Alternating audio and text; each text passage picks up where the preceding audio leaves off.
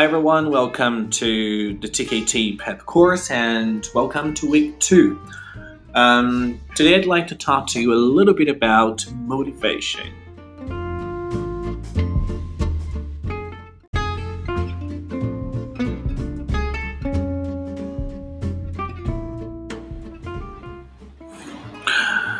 Okay, now you must have been told that motivation is um, considered to be a very important factor when it comes to learning foreign language, such as English, right? And there are lots of studies uh, which report a very high correlation between motivation and achievement. Now, whether motivation leads to success or success leads to motivation, it's not very clear. Yeah, but we both we believe that both of them seem to be closely linked, closely related, right?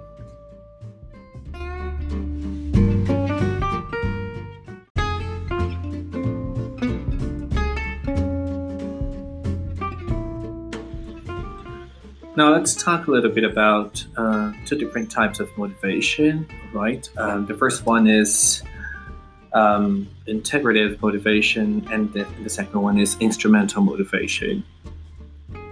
We say that if a student is instrumentally motivated, it means that they have a more practical goal in their language learning, maybe because of their studies or because of their work yeah, and perhaps they have to take an exam such as the IELTS, or they need to use English in their jobs, maybe to talk to their bosses, or maybe to talk to their clients. Now, when it comes to integrative motivation, on the other hand, it's slightly different because that means that they want to learn uh, a foreign language for reasons of personal growth or cultural enrichment. Nobody has forced them to learn, but nobody has required them to learn that specific language. They're learning that perhaps because they are lovers of that particular language and culture. Perhaps they, they're planning to visit that country where it's spoken, or or maybe they, they have friends there.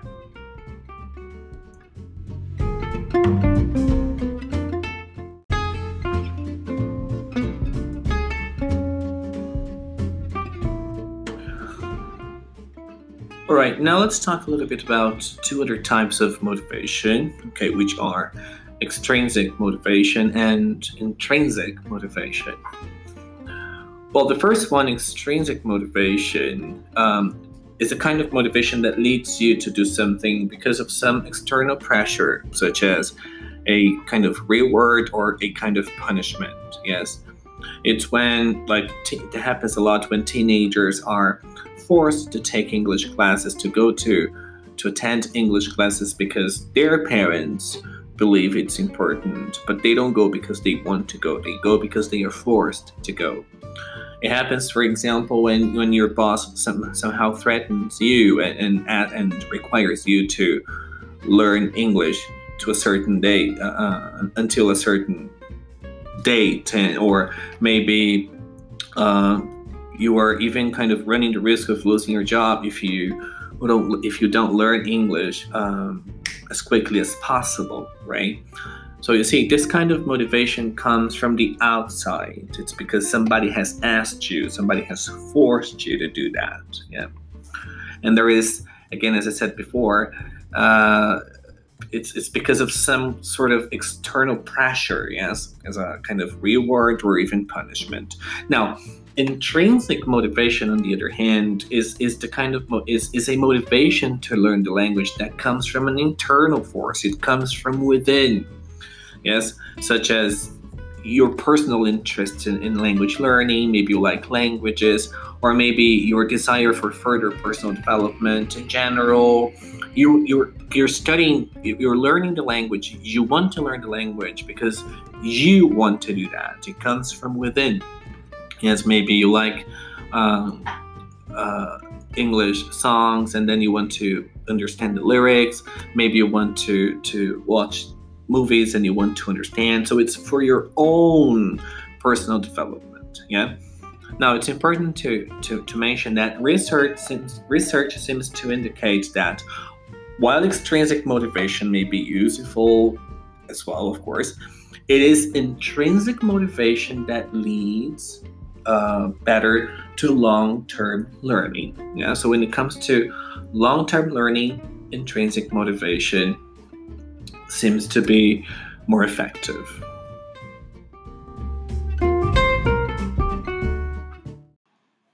Well, there are several factors, I mean, different factors which can influence motivation. Yeah. The first one has to do with the usefulness to us of knowing that language well, right? Maybe we're kind of learning that specific language because we want to achieve something in our personal lives. Maybe we want to get a promotion. Maybe we want to get a better job. Maybe you want to, to take a course overseas. Maybe you want to to, to use it in more practical contexts. Maybe you want to book a hotel room yourself. And so there are, uh, uh, it has to do with the usefulness of that language, right? And how useful that's going to be for uh, uh to us. And that's why we're learning it. Well, the second factor has to do with our interest in the target language culture. Maybe you want to get really good at English because you want to read novels in English. You want to read different types of books in English. Maybe you want to watch films without subtitles. You want to, to understand films in English. Maybe you are interested in, in, in that particular culture of that specific English speaking country, right? So these are some of the examples. So the second factor has to do with our interest in the target language culture.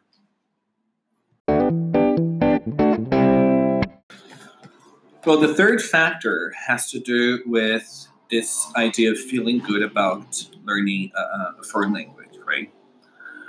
Well, if, if we are successful at uh, um, something, that success makes us want to continue doing it and, and, and therefore achieve greater things.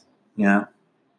So, and when we talk about feeling, for example, feelings, we're, talking also about feeling confident, right? Which has to do with this feeling that you can do things successfully. We also talk about uh, uh, learners' independence, right? So, which is this feeling of being responsible for and in control of your own learning, and also this sense of achievement, which is which is this feeling of being successful at something we work we, we, we have worked at. Now, all all these different types of feelings, for example, are all part of feeling good about learning a language. Yeah. So if we think we are good at something, we want to do it. We want to continue doing that, right? So the third factor has to do with this idea of feeling good about learning uh, a foreign language, which has to do obviously with our confidence, with your, your sense of autonomy and your sense of, of achievement. Now, the fourth factor has to do with the the with um, encouragement and, and, support from others. Yeah, so um, people, for instance, who live in countries where, where people cannot see the point of learning a foreign language, for example, may have very little motivation to learn a foreign language because there's no encouragement, there's no support from others, from families, for example. Now, you may live in a country or maybe part of a family or go to a certain school where, lang- where, where uh, learning a foreign language is highly valued, yes, and much encouraged. And, and therefore, you're going to feel much more motivated that, right? If, if people see it as something important uh, to you. Yeah, so and this is going to, to help you as a student realize the importance of the foreign language. And, and it's therefore going to give you the emotional support uh, that you need uh, uh during the learning process, right? So, um, factor number four has to do with encouragement and support from others.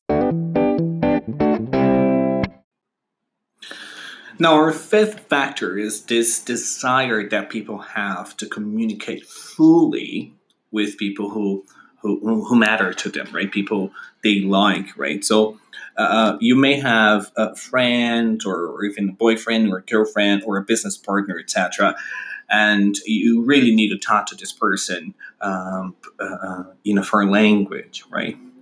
uh, maybe you want to develop this relationship with, with this person that matter with this person who matters to you yeah so this this is also a stronger motivation to learn a foreign language right this desire to communicate fully with those people who matter to them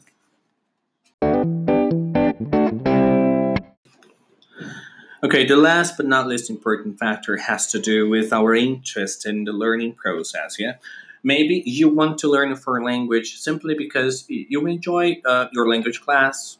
Maybe you like the teacher. Maybe you like the way the teacher teaches. Maybe you enjoy the classroom activities. Maybe you like the course book, or maybe you like the topics that people talk about in the classroom. So all these are factors related to learning itself, and and therefore it also um, this factor also has to do with motivation. Okay, but how do we keep our students motivated? The first thing that you need to consider is involve your students. Yes, you're not going to keep your students motivated if you do not involve them uh, um, and, and let them take an active role in your classes, right? If you don't make your lessons more student centered, they are not going to you're not going to keep them motivated. You need to provide your students with as many opportunities as possible for them to interact with one another, for them to work in pairs, for them for them to work in groups, right? And you as a teacher, you're going to act as a coach, as a facilitator, just there to help and guide and direct the learning process, right? But again, make sure you provide your students with as many opportunities as possible for them to interact not only in pairs but also in, in groups of in groups of three in groups of four and and so on and so forward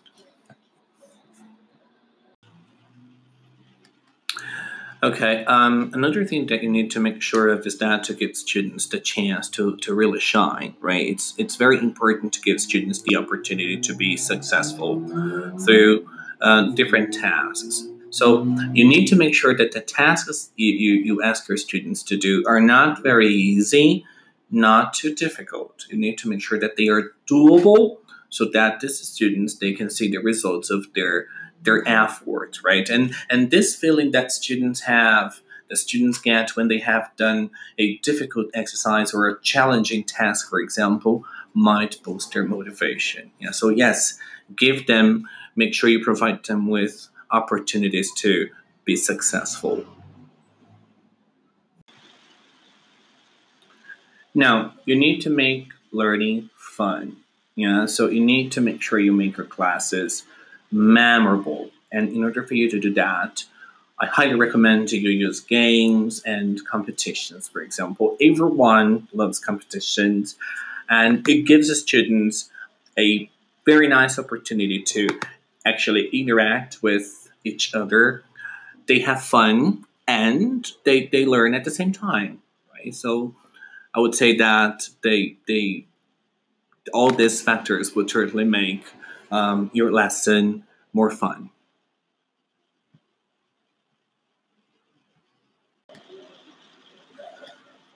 All right, and please step away from the textbooks and try to bring in some authentic materials that your students can connect with and that matches their needs and interests, right? Please explain why you're doing things a certain way. It's important for students to know exactly why you're doing certain things. There is nothing more boring than a teacher telling his students to open their books on page 22, page 23, and asking them to do exercise 5 without knowing the reason why they're doing certain things. So, this is really important. It's also important to give clear instructions. Remember to model, remember to, to give them an example before you ask them to do a certain task. Remember to check instructions. Okay, so if you have just asked your students to work in pairs, asking that ask them again, guys, do you have to work in pairs? Do we have to work in trios?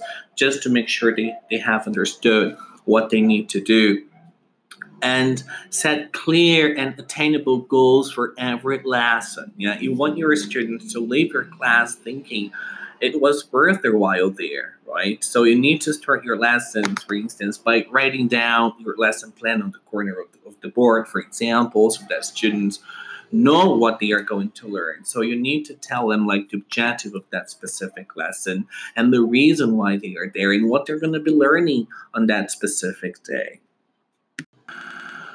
Okay, guys, I guess that's it for today. All right. So if you have any questions, please let me know. Right. Thank you. Oh, thank you.